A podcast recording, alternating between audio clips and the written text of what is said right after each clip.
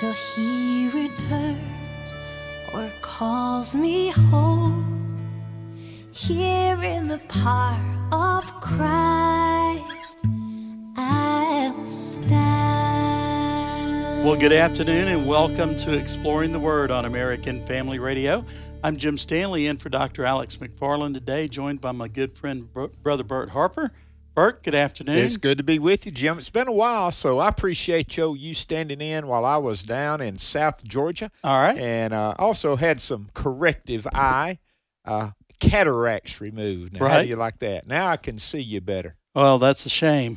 I mean, it's great that you can see better. It's a shame that you have to see me. No, it's good, brother. It's good to be with you, Jim. Thank you, you again. You know, if you and I were great singers, we could sing Happy Birthday, but we're not great singers. And I know you and you know me, so we can say that. However, uh, Keith Getty joins us this afternoon, and the song you just heard, of course, uh, hit twenty this year, and that was In Christ Alone. And Keith, welcome to Exploring the Word. Oh, well, guys, it's it's absolute honor to be on the show, and always always to be back and to get to speak to you both. Thank you so much indeed. Well, Keith, um, you know, I have I've loved that song since it came out. Obviously, you know that, but I have to tell you, bringing Allison Krauss on that was a stroke of genius. It's, it, you know, I, I just I just was speaking to a friend literally half an hour ago. And they said, because I think there's over a thousand versions of In Christ Alone um, recorded.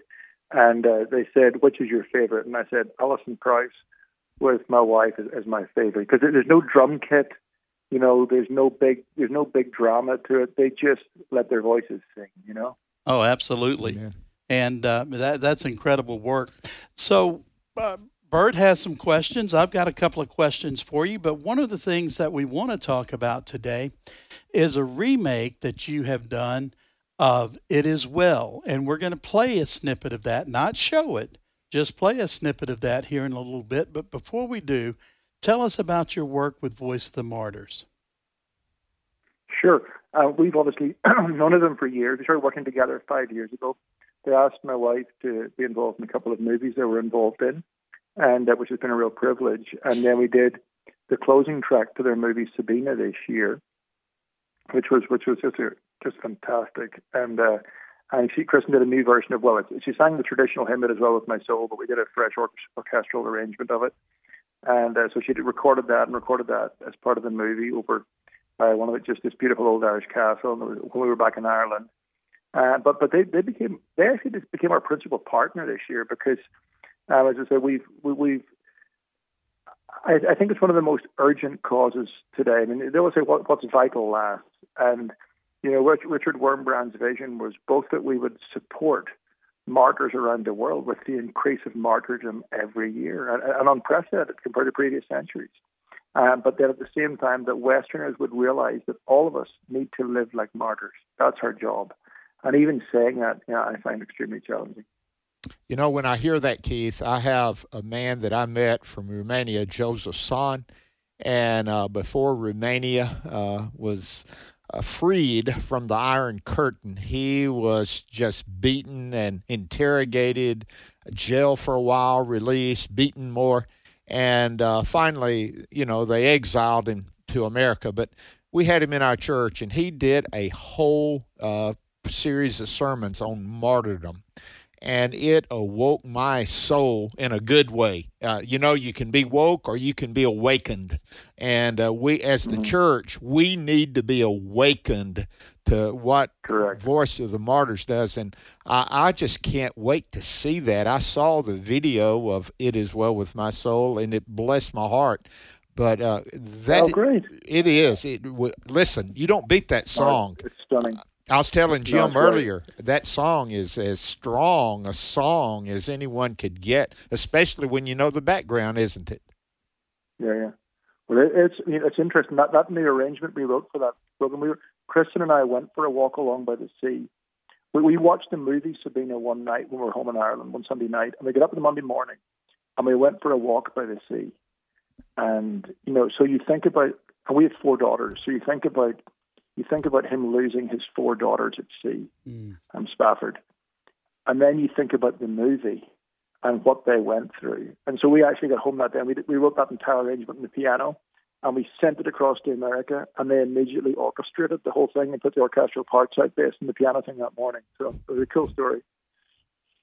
That's when you know it's God. I mean, there there's times, but there, I think there's certain songs that you hear, and you remember where you were when you heard them.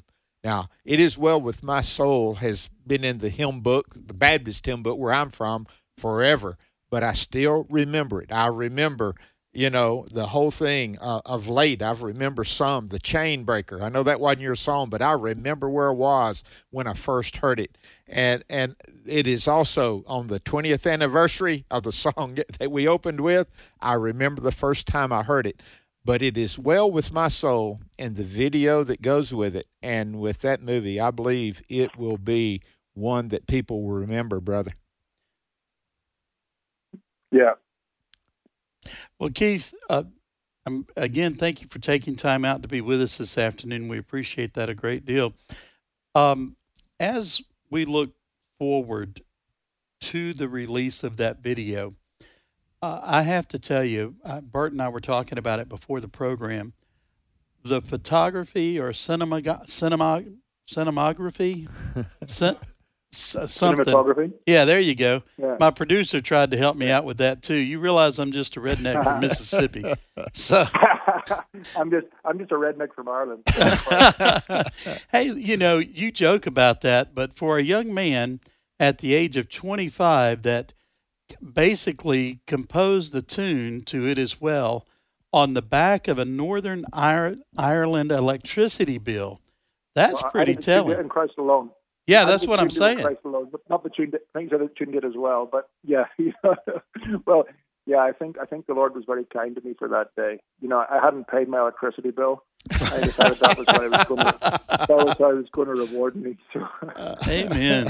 Uh, it, it's amazing how God works, and that, you know, from time to time, there are just those God moments in our lives.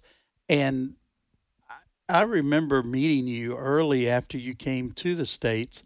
Um, what, what prompted that move? You know, when we started the hymns in the year two thousand, I was, um, you know, my friend always says every, every, every great song is, is Leak, leaks out of a broken heart, and mm. and I was really I was really busted just with frustration at what churches were singing. You know, when we think about how beautiful Christ, the gospel of Jesus is, and how it is enough for all of life, and yet when we see the, I mean, when we see the, the, the great growth of Christianity around the world, and yet the great evil in our world, the idea that Christians were responding to this by singing more and more shallow songs that were less and less about God, more and more about themselves, and more and more, frankly, about nothing, and rubbish artistry that you couldn't actually carry with you through life, like It Is Well With My Soul. I was just frustrated. And so I wrote In Christ Alone in the year two thousand with Stuart Townend, and that, that kicked it off. It came out in two thousand one, and then it came out in America in two thousand two. And we started to get a lot of requests From, from America to come over and bring our music to colleges and to denominational conferences and just, you know, churches with some of the major Bible teachers like Alistair Begg and John MacArthur and these kind of guys. And we were getting these requests to come to all these different places and do stuff. And so I thought about it and thought about it and thought about it. And in the end, I decided, you know, maybe we should go and do organize one whole tour and visit them all. So we went across for eight weeks and It, it seemed like it was a good time. To, they said, would you come for two years and introduce the song? So we came for two years. Um, Alistair Begg was like an American father to us the whole time. And then we stayed an extra two years. And then and then we, we, we with so much, with so much, this just seems like, this is just such an incredible headquarters to build what you do from here, because so many of the Christian organizations in the world still have their headquarters here or significant connections here. So, you know, it's it's not really a movement in Christian music. It's not really a it's certainly not a movement in business. It really is just trying to write hymns that help Christians around the world articulate their faith in a more deep and more rich and hopefully more beautiful way. Amen. Well, coming up September thirteenth through fifteenth, uh, changing gears a little bit from It As Well and the video that's coming out on that. Uh, coming up, you have your Sing Conference. and you have, uh, and I believe this one's virtual this year. Is that right? No, it's both. It's live or virtual. So if you want to get to the Bridgestone Arena in Nashville, there's still, there's still about, I think, four hundred seats left, and uh, we would love you to come. It is, we're singing some of the thirty of the great hymns of the faith and lots of modern hymns, and we got speakers from David Platt to John Piper to uh, Alistair Begg to uh, John Lennox to Johnny Tata. Um, we've got singers, musicians, would you believe it, from Chris Tomlin to Bill Gaither. Mm. We've got lots of classical musicians and jazz musicians. We've got a big choir program. You get to sing Handel's Messiah late one night. And it's, it's a wonderful event to be at, a wonderful celebration of our faith. And then the second thing, uh, the second thing is is you can watch it online. So if you want to stay home and you want to just stay a little more cautious this year, or you haven't got the funds to pay for it, you can actually um, register online and get to every single talk, every single seminar, worship service, concert, and uh, you also there's a, a special show every evening called um, called uh, Premier Evening, and you get to watch you get to watch the highlight reel of the whole thing as well, and then you get to stay with us for three hundred sixty-five days. So what we do throughout the year, this year, because the theme is Great Hymns of the Faith, we're going to be taking you through thirty hymns that every church needs to know this year, and helping you learn those. We've also got a thing called Sing Global Conversations, where we take global leaders and ask them to help us. So, for example, a lot of our conference are people who love choirs and love choir singing. So Sir John Rutter is doing a thing on the importance of choir singing, even after the pandemic. Then we have we have on Christianity, culture, and arts education. Karen Pence, the second lady, Mike Pence's wife, is coming to talk to us about the importance of making sure We uh, we understand our faith, we understand what's happening in the culture, but also that we're creative and imaginative in what we're doing. Um, we've got John MacArthur talking about the, the deity of Christ in the pluralistic world, which I think is going to be a really, really vital talk. When I hear that, Keith, I hear not only the celebration of, of through hymns, but also the articulation of the word. And that should right. be the combination that every church desires. And I, I just want to say thank you for having this conference, because really those hymns of the faith, uh, I can't wait to see the list of the thirty hymns that every church ought to be singing. And uh, I've got a few on my list. I'm going to check and see if they're there. Hey, Keith, thanks so much time. Thanks so much for your time and hanging out with us today. That's brilliant. It was a pleasure, guys. Look forward to seeing as many of you as possible, and do do register with us and be part of it uh, for the year. We'd love to join in with you. Thank you, Keith. This is Pause to Pray, a chance to stop down from the daily noise of life and pray for our country's leaders. Today, we pray for George Price, Director of the Office of Small and Disadvantaged Business Utilization at the Department of State. His office works to maximize prime and subcontracting opportunities for U S businesses. Philippians two four reminds us of the importance of helping others rise up. Let each of you look not only to your own interests, but also to the interests of others. Right now, with this in mind, let's pray together. Almighty God, we ask for guidance for George Price as he helps small businesses. We ask this in Jesus' name. Amen.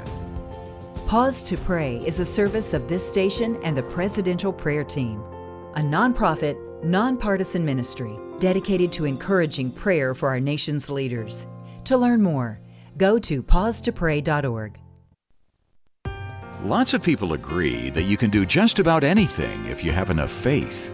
But Doctor Tony Evans says the question is, faith in what? We'll find out why the answer makes all the difference as we spend two minutes with Tony. Some years ago, I was to fly to Iowa to speak, and, and they couldn't get me there by the airlines, so they sent a twin-engine plane to fly me in this twin-engine plane to Iowa. Originally, Sister Evans was supposed to go until she discovered they were going to pick me up in a twin-engine plane. She said, "You are going by yourself." I said, "You don't have faith." She said, "That's because you don't have much plane." The schedule got changed around, and we wound up being able to fly Delta. She said, "I'm going." I said, your faith grew. She said, that's because your plane grew. So the size of her faith was directly related to the size of the plane. So the amount of your faith is not tied to how much faith you have. It's tied to how much substance you possess. A little faith, insignificant substance, produces great results. A lot of faith in insufficient substance will produce no results. Because what makes faith faith is the substance to which it is attached. Learn more about the power of faith from some of the Bible's most famous characters. Get details on Doctor Evans' message series, Heroes of the Faith, by visiting us at Tony Evans dot org.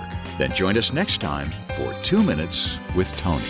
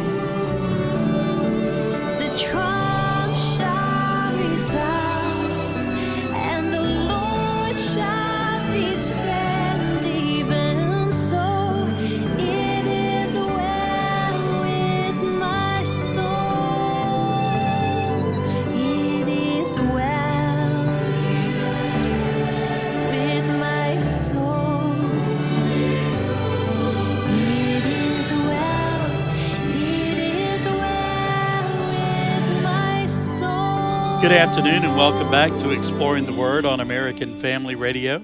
I'm Jim Stanley in for Doctor Alex McFarland, joined by my good friend, Brother Bert Harper. And that was part of the of the remake of It Is Well. Now, the, the song itself was not changed, but the melody and the way and the arrangement was changed. And so that's going to be on the video that's going to be coming out in just a couple of weeks. Yeah, September the fifteenth. I, I believe think, so. I think that's right. Yeah. They're going to release it during the Sing Conference, and I'm talking about Keith and Kristen Getty. And by the way, if you'd like information on them and their music, it's Getty Music dot com, Getty Music dot com, G E T T Y music dot com. And so, uh, Bert, that was that was kind of fun.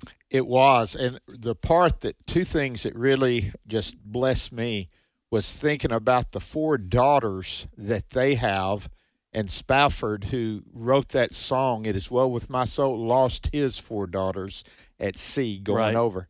And I, I had not, I knew, you know, Keith and Kristen had, uh, you know, those children, but I had not thought about that. And Jim, uh, I, I'll just tell you, you need to see that. You don't need to just to hear right. this. It's a right. video. They need to see it. And you need to watch it and then watch it again, because there are more parts of it that you may not have picked up exactly. on the first time. And remember, it's going to be at the end of the of the film, Sab- uh, Sabina, Sabina, which is about the Voice of the Martyrs. Mm-hmm. And it is about martyrdom that's taking place today. And we know that because of what's happened at Afghanistan. We know what's taking place there now. We know what's taking place in the Sudan and Nigeria. And so this this is a time, I think God used this to call the church to prayer for one another. And uh, that that's my hope. Amen. Well, we're going to take your phone calls this afternoon. We're going to start a little early, if you will, at eight eight eight, five eight nine, eight eight four zero. eight eight eight, five eight nine, eight eight four zero is the number to call for that, and we'll get your calls uh, to them straight away today.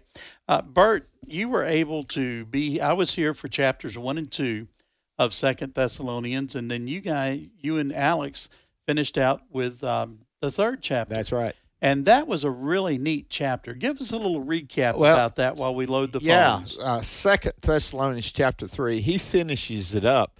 And, and I think he brings it back as a memory and telling them how how important it is to stay faithful. You know, uh, you know, I remember this in, as an illustration uh, years ago about fireworks. You know, the Roman candle is awesome going up and everybody can see it. But the thing that really matters, they call it the plump. It's the one that you light everything from. In other words, you don't have to have a match. It's kind of like a so, slow sparkler. Right. And you can light everything off of it. And, you know, a lot of times the glamour is out there for, for people to see. But the one that is steadfast is the one that stays there. And in Second Thessalonians chapter three, the part that really got me is is is over in the back part of it. It says, if anyone does not obey this epistle, note that person, do not keep company, yet do not count him as an enemy, but mm. as a brother, and admonish him as a brother. I think too many times we uh, cut and run with people and not give them time to let truth penetrate in the heart. And then when they get off track, we say we cut them off. Mm-hmm. That's we don't cut them off to leave them out there. We withhold some fellowship to get their attention and encourage them to come and follow Christ. Right. That really struck me because, uh, especially with Afghanistan, with a hundred or more Americans that are still there, and we cut and, quote, cut and run. Uh, the church, I hate to say it, we've done that with, with some believers in our own uh, fellowship, and we don't need to do that as best we can. We need to love them, yes, admonish them, but don't don't you know don't give up on them. Stay in there as a as a brother, not as an enemy. Well, it's like you're going down the highway, and somebody comes flying by you, and they may be texting while they're driving, and they nudge over, and you have to swerve a little. You want immediate justice for them. You want the highway patrolman to be there and pull them over. But when you're the one that's speeding down the road, you want mercy. And so I think that reflects itself in the church today. If we mess up, we want mercy. If a brother or sister messes up, we cry out for justice. And so we need to be as generous with mercy with those around us as we would like mercy displayed to us. Amen. And it lets me know God is the judge of a person's salvation, mm-hmm. not me. That's right. I I just, yes, I have to judge actions, and that's what it says here. Mm-hmm. But I do not know their heart. And so if this brother was a part of the fellowship and he gets wayward or she gets wayward, if in place of cutting them off immediately, yes, I pull away long enough to admonish them as a brother, not as an enemy. That he, spoke to my heart, Jim. Amen. Well, let's talk to Mary Ann calling from Kentucky this afternoon. Mary Ann, welcome to Exploring the Word. Did you say Mary Ann? I did. Oh, okay. Sorry. Um, so... I have a question about fasting. I didn't know if you all could maybe briefly go over it. Um, the only thing I've ever fasted before was social media, and after a few days to a week, I ended up just giving it up altogether. So I don't really know how how to go about doing it. My church is doing a twenty-one day fast. Do you not eat at all, or how does that work? Okay. Thank you, Mary Ann. Uh, fasting has always been first connected with food, you know? And now we have expanded it to other things, like take a fast from media, take a fast from television, uh, even music. I, I'll give you a, one or two things that I know about it, Mary Ann, no expert, but here's what I know. Uh, it is calling your attention to God. That's exactly mm-hmm. what it does. And I remember we were starting to celebrate recovery in a church where I was pastoring. And, uh, of course, that was habits and hang-ups, addictions that people have. And to, they come and meet together to encourage one another, share Scripture with one another. And, and you know, I, I wasn't given to tobacco or alcohol or, or pornography. I did not have those in my life. But I had a certain... Uh, I could say, you know, soft drink that I had every day, you know, uh, along with a packet of crackers and peanut butter, you know, that was just, we called it. Also bre- known as naps. Yeah, it was in Northeast Mississippi anyway. And I said, okay, Lord, I want to do something. And so I said, okay, Lord, I'm going to fast from those. I gave them up. That whole, it changed a lot of things in my life, because uh, I, I would reach for it and I'd say, okay, I can't do that. And it caused me to pray. So twenty-one days, uh, Marianne, if you, if you can do that on the media, uh, some people do it with Facebook. Mm-hmm. Now, the older generation is now Facebook, and the younger ones are TikTok or whatever else is and going Instagram on. Yeah, and Instagram. But yes, I think it's a discipline which is good for us biblically, but it's also one that would call us back to commune with Christ. Well, and and and Bert, I agree with that wholeheartedly. I think one of the reasons we're seeing those differences today is because food, to a lot of young people, isn't nearly as important as it used to be. You know, they just eat whatever, whenever, and they don't think anything about it. But for them, a personal sacrifice, you know, may be the social media platforms that are out there. It may be, you know, some of the different things that they do. And so the, the main thing that you pointed at is that it brings us to prayer. And a lot of times social media gets in the way of our praying because we're too interested in what's going on in the world or with Cousin Joe or, you know, Billy Bob or whomever. But it's one of those things that when we take and we set that to one side, not saying that family is not important, don't misunderstand me, but I'm saying the social media platforms can engulf us and can just completely take away from our time, where we take and we give that time back to the Lord. So I, I think that may be one of the reasons that that's being done now. Marianne, let me give you one more thing. You know, when the publican and the Pharisee went up to pray, Jesus talked about them, and the Pharisee bragged to God about how he fasted twice a week. Uh, I don't think it's necessarily something you let everybody know about. You, I think it's good to have an accountability partner, but you don't have to let everybody know that you're fasting from or whatever. And, uh, I, you know, just, it's, it's not something to brag. It should humble us, not give us pride. Well, and when you, when you said that, I chuckled, but only because the thought that went through my head is what you covered there at the end. I'm humble and proud of it. You know, if you're, if you have humility, it shouldn't be something you have to boast about. Amen. Folks should be able to see it. Thank you, Marianne. Let's talk to Lee calling from Mississippi. Lee, welcome to Exploring the Word. Uh, good afternoon, guys. I really enjoy your show. Well, well thank, thank you, you, Lee. What part of Mississippi are you from, Lee? I am. I actually live in Drew, Mississippi. Oh, yeah. The home of Archie Manning. There you go. That's it. I, I realize that. I've preached down there close in Marks and Shelby. I've been all around it, but not necessarily in Drew. But thank you for calling today, Lee. Well, I would love for you to come back closer again. I would love to come listen to you. Well, thank you so um, much. I have a question, and this is may, may be kind of an odd question, but it's something that has been on my mind quite frequently. If a woman is pregnant and she is not a believer, she's not been saved, and the rapture takes place, will her baby be taken? Aha. Woo, Lee, thank you for calling. I I would say to that baby, I believe, would stay with her mother.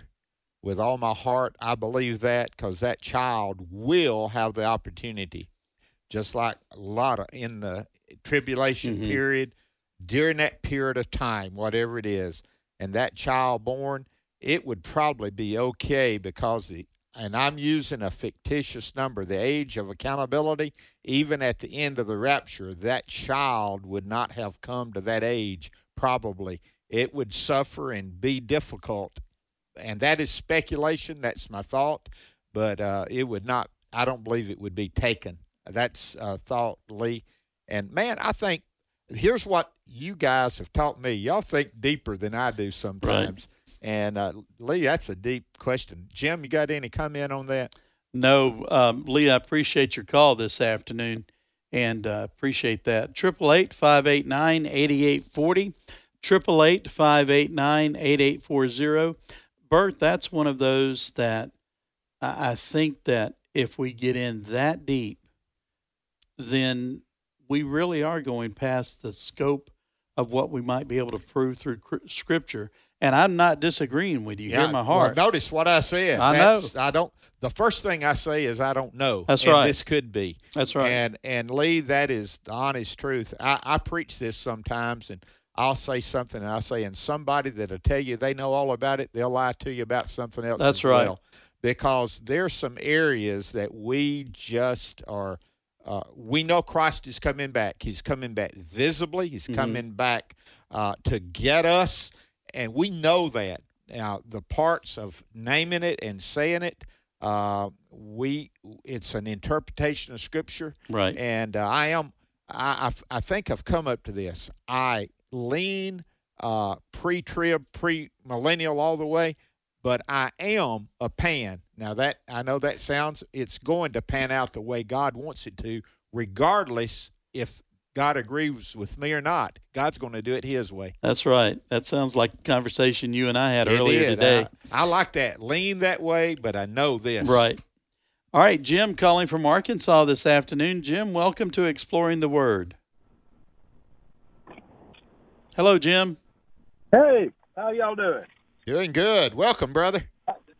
I'm doing great. Uh, I've got a question. I think Matthew twenty-three or twenty-eight, Uh, Christ comes down pretty hard on the Pharisees, uh, telling them what they're doing wrong and everything. Um, if we have people that doing are doing wrong, how can you do it in a Christian type way? Because uh, if the rapture does come or tomorrow, uh, we better better try to get them saved and don't know how. How would you do that? Well, uh, Jim. First of all, we have to really believe the rapture's coming. We have to believe that the that Son of God is coming for us, and we're called to be found working when he comes. And so part of that work is to continue to tell others about Christ and do it with an urgency. Because in all honesty, I think sometimes if, if we truly look at our hearts as Christians, we don't have the urgency that people are about to go to hell. And so, and I say that for me, Jim Stanley. So I want to be clear about that. But I think if we're honest as Christians, we have to understand that urgency. Part of it, again, is what Bert and Alex covered yesterday in Second Thessalonians, the third chapter. But my brother Bert has his book open to some red ink. So I'm sure he's got an answer standing by. Yes, there is a place for condemnation, and there's a place to answer questions. And we'll come back to Matthew twenty-three. That's the one it's in. And we'll come back, and I'll give you a short answer as best I can. Thank you for calling, and thank you for listening to Exploring the Word here on the American Family Radio Network. When you hear this, this is American Family News. You know what follows is the truth. Your news from a Christian perspective. Hundreds of teachers are going to have to walk into that school building, and they are forced to swallow political ideology that in many cases violates their very faith and conscience. If you miss it at the top of the hour, American Family News podcasts are available at A F N dot net, and sign up for our daily news brief at A F N dot net. Hello, I'm Gary Roby, host of Call to Worship, heard each Sunday on American Family Radio. This one-hour program will lead you in a special time of worship and praise. We will focus on God's Word, spoken and in music. Call to Worship has a different topic each week as we glorify God together. Be sure to join us at five a.m. Central each Sunday for a Call to Worship right here on American Family Radio. What would it take for you to compromise your principles? My name is Abraham Hamilton the third, and this is the Hamilton Minute. Recently, I heard a statement that went like this. I don't think principles matter if you can't get elected. Principles form the core of who you are. Principles form the foundation of a civil society. George Washington, in his farewell address, identified religion and morality as indispensable supports. In vain would that man claim the tribute of patriotism who should labor to subvert these great pillars of human happiness, George Washington said. It makes me think of a scripture. What would it profit a man to gain the whole world yet lose his soul? What would it profit a candidate to gain an election but lose his principles? Listen each weekday from five to six p.m. Central for the Hamilton Corner with Abraham Hamilton the third, public policy analyst for the American Family Association.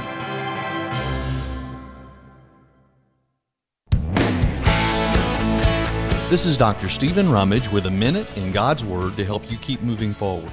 In Luke chapter sixteen, verse ten, Jesus said, "One who is faithful in a very little is also faithful in much, and one who is dishonest in a very little is also dishonest in much."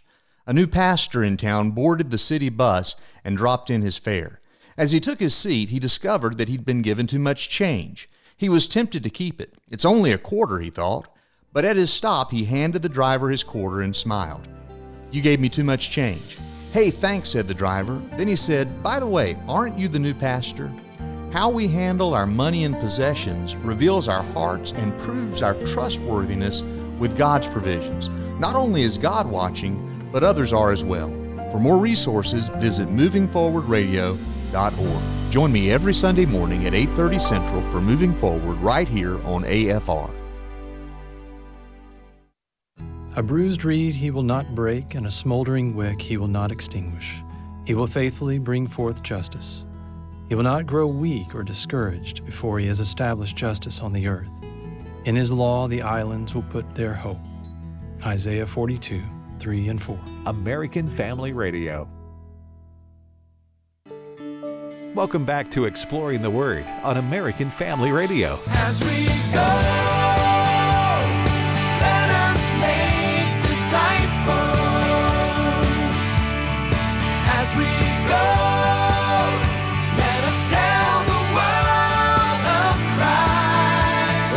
To Exploring the Word, Jim Stanley, Bert Harper with you. Jim's in for Doctor Alex McFarland today, and we appreciate you listening. And Jim from Arkansas had a great question. It's Matthew twenty-three. Matter of fact, Jim and Jim, there's eight woes that Jesus declares before these Pharisees. Eight different woes. He says, "Woe unto you, woe unto you."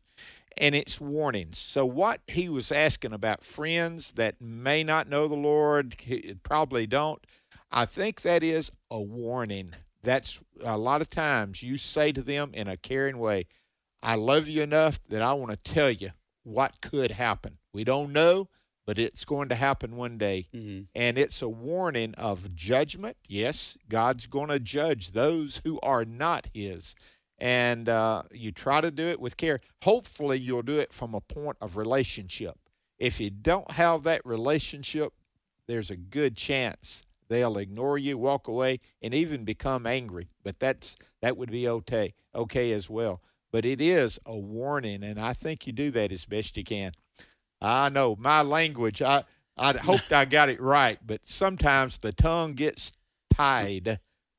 And, well, and other and people who are listening in the studio are laughing. Can you imagine what the people at home driving are brother, doing? I'm laughing with you. Yeah, I know. Because I know you're a Little Rascals fan. Okay, Buckwheat. Like okay, sounded just like it. Yeah. Quick as it came out, I said, "Oh, did I do that?" And the answer is yes, I did. Yes, you did. Stan from Tennessee, good afternoon, and welcome to Exploring the Word. Good afternoon, gentlemen.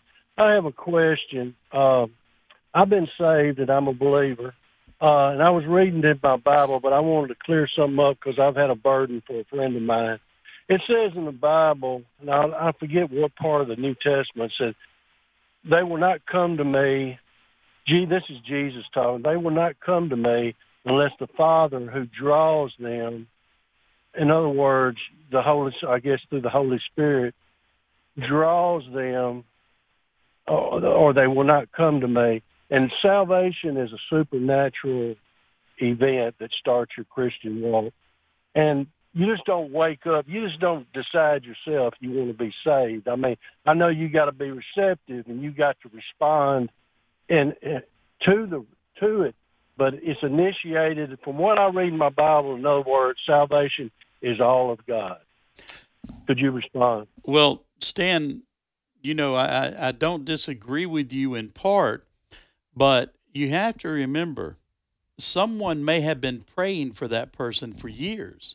And so it may be the recompense of that prayer that the Holy Spirit has activated their heart And you may not ever see that until the Holy Spirit does it. And so in that in that case, the Holy Spirit has, re- God has reached out. But we also have to remember that in, in the third chapter of the book of John, Christ himself, you know, tells us that God has reached out. And so the person could have read scripture, the person could have been being prayed for. And so, yes, it's God initiated, but it, it may not necessarily be something that you and I would see. Bert? You know, uh, quick as I hear that, I'm thankful for something that Alex and I both say. I remember the first time he said that, and I said, that's the same thing. People who are not saved, and you're concerned about them. Mm-hmm. We know that they must respond to God. And we pray, God, keep on convicting them. Keep on drawing them to yourself. And that's our prayer. We can't force them. God doesn't force them. But God, here, here's the key, Stan. I think it, God is the initiator. God initiates that. Uh, we love him because he first Amen. Loved us. We can respond from, to in faith because God has come to us. And that's what the Holy Spirit convicting the world of sin. And it is. But after God has done that, man must respond. Right. God's God's salvation is available to all. The grace of God has appeared to all men. Uh, and if you will not respond to the God of creation, why would you respond to the God of redemption, who is right. the same God? Right. So if you don't respond to God as he has revealed himself to you, uh, he, there's no accountability for him to reveal himself further. Right. But we pray, God, keep on revealing yourself to him. Well, and, and you know, um, behold, I stand at the door and knock. That is a, a present tense, actual happening. And so it it is up to us to answer that door, and it's pointed out in that verse. If any man would open the door and let me in, then will I come in and fellowship Amen. With him and him with me. Hey, Stan, thanks for the call this afternoon. We appreciate it. Rob, good afternoon, and welcome to Exploring the Word. Hi. Good afternoon. Um, my question is, uh, again, I'm, I'm I'm a believer. I am married, love my wife. So this, this has nothing to do with that, but it, but it's about the the the, um, the kings, how how they had concubines, and that seemed like it was a pretty common practice in the Old Testament. And then somewhere it ended, and, and I'm not really sure where that ended. I do. You, Do you know where that ended? Okay, Rob, thank you. Let me say this. The Bible, Old Testament, does not endorse multiple wives. In the beginning, Jesus said it was one man and one woman. That was Adam and Eve. It was distorted. And even the kings, David, Solomon, two greatest kings, they abused that. In God's grace, he still used them. They were not perfect in any way. Uh, there's no sign of the kings ending that. Uh, it became, marriage became political as much as anything. Right. It was, a, and it still happens even today with arranged marriages in some of the countries that are around the world.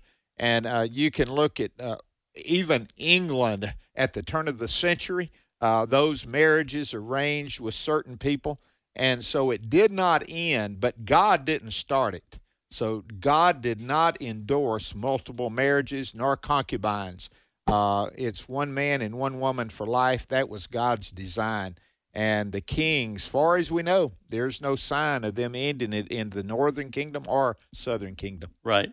Hey, Rob, thanks for the call this afternoon. Hope that helped. Diane from Ohio, welcome to Exploring the Word. Yes, thank you. Just love, love, love your show.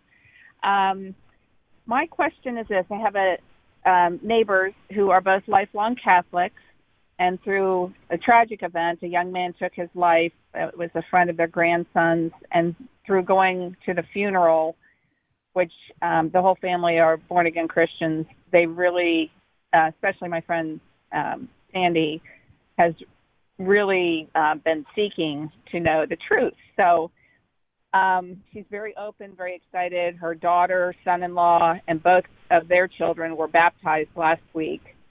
And um, so anyway, I gave her a Bible and encouraged her to start reading Genesis and John. But I just, I've not ever been involved, you know, this one-on-one with helping to disciple somebody. I have tons of resources, but I'm just kind of looking for some direction as to how best to come alongside her and her husband.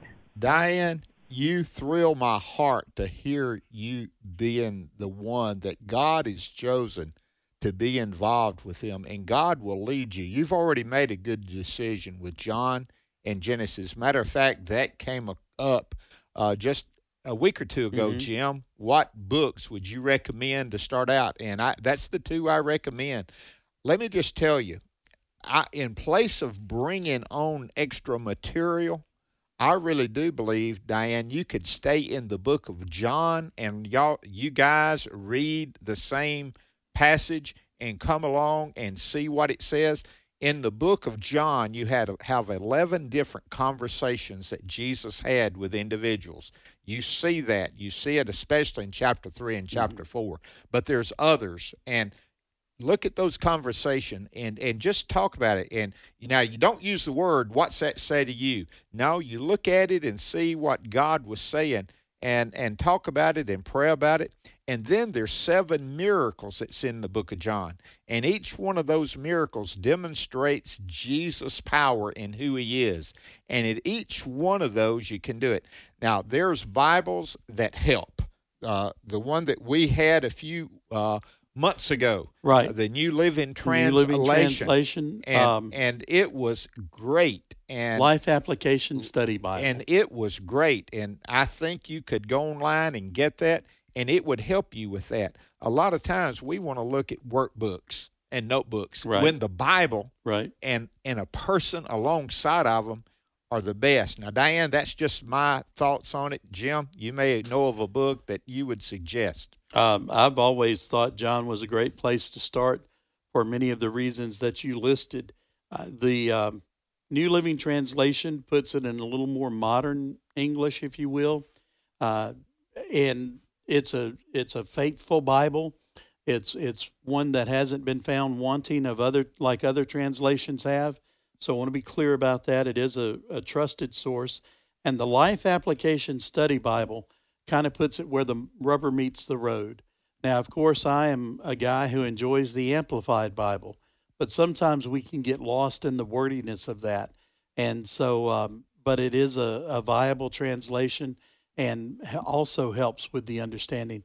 So, yes, sir, I think John is a great place to start. And, you know, um, one of the things there, Diane, it's great that you're willing to do that. Uh, I will say this, and I, and I phrase this carefully. There are a lot of Catholics who know Christ as Savior. And so just because they're Catholic does not mean they're not born again.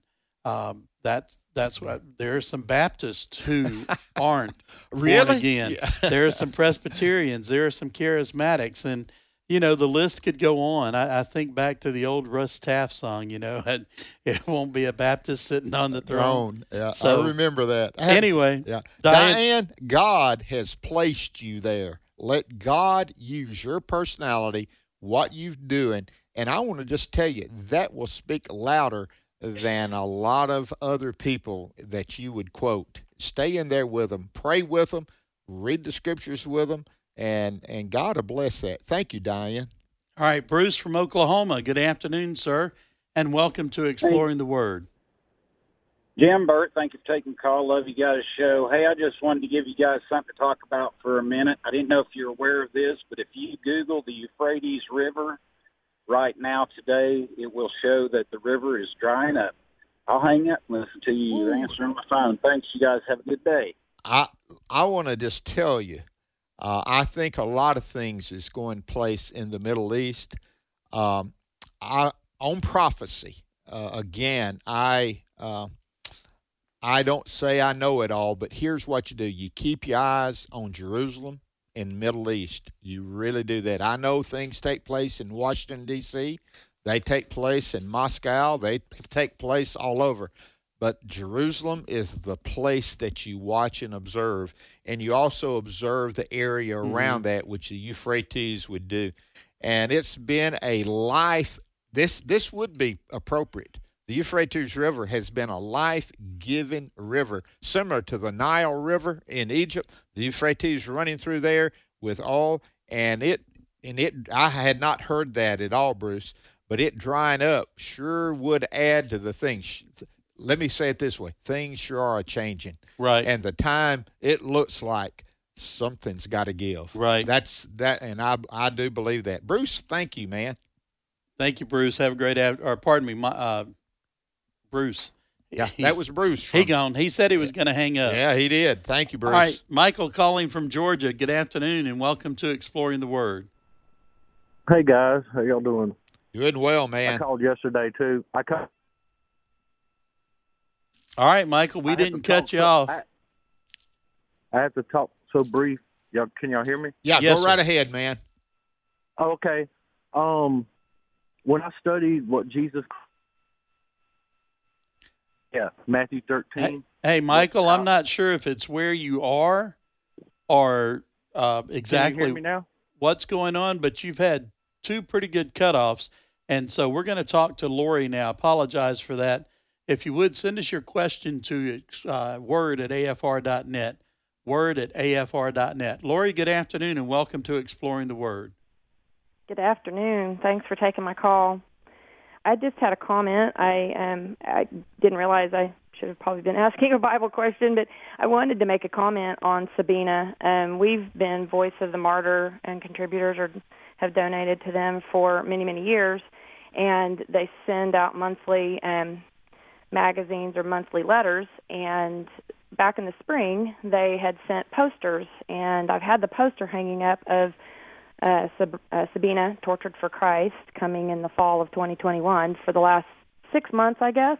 So when I heard you guys having uh, the Gettys on today, I was excited uh, to hear about the, the music, the soundtrack. My husband and I just happened to look that up last night just to see when it was coming, you know, what part of the fall it was going to mm-hmm. be coming out in, and November the eighth is the date, and it is in our area going to be showing. It's a one it's the, through Phantom. It's just a one-time event, I think. I don't know if it if it does well. Maybe they'll show it more.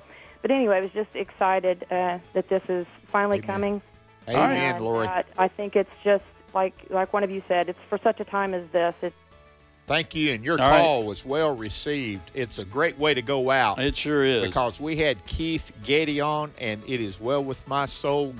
Know that the movie Sabina, the Voice of the Martyrs, and I agree. Esther came to the kingdom for such a time as this. This film is for for such a time as this as well. Amen, Bert. Thanks for letting me hang out this afternoon. I always enjoy it, Jim. I, Even when I can't speak straight, that, me either. Evidently. It. Hey, folks, y'all have a great afternoon. Washington Watch comes your way next on A F R.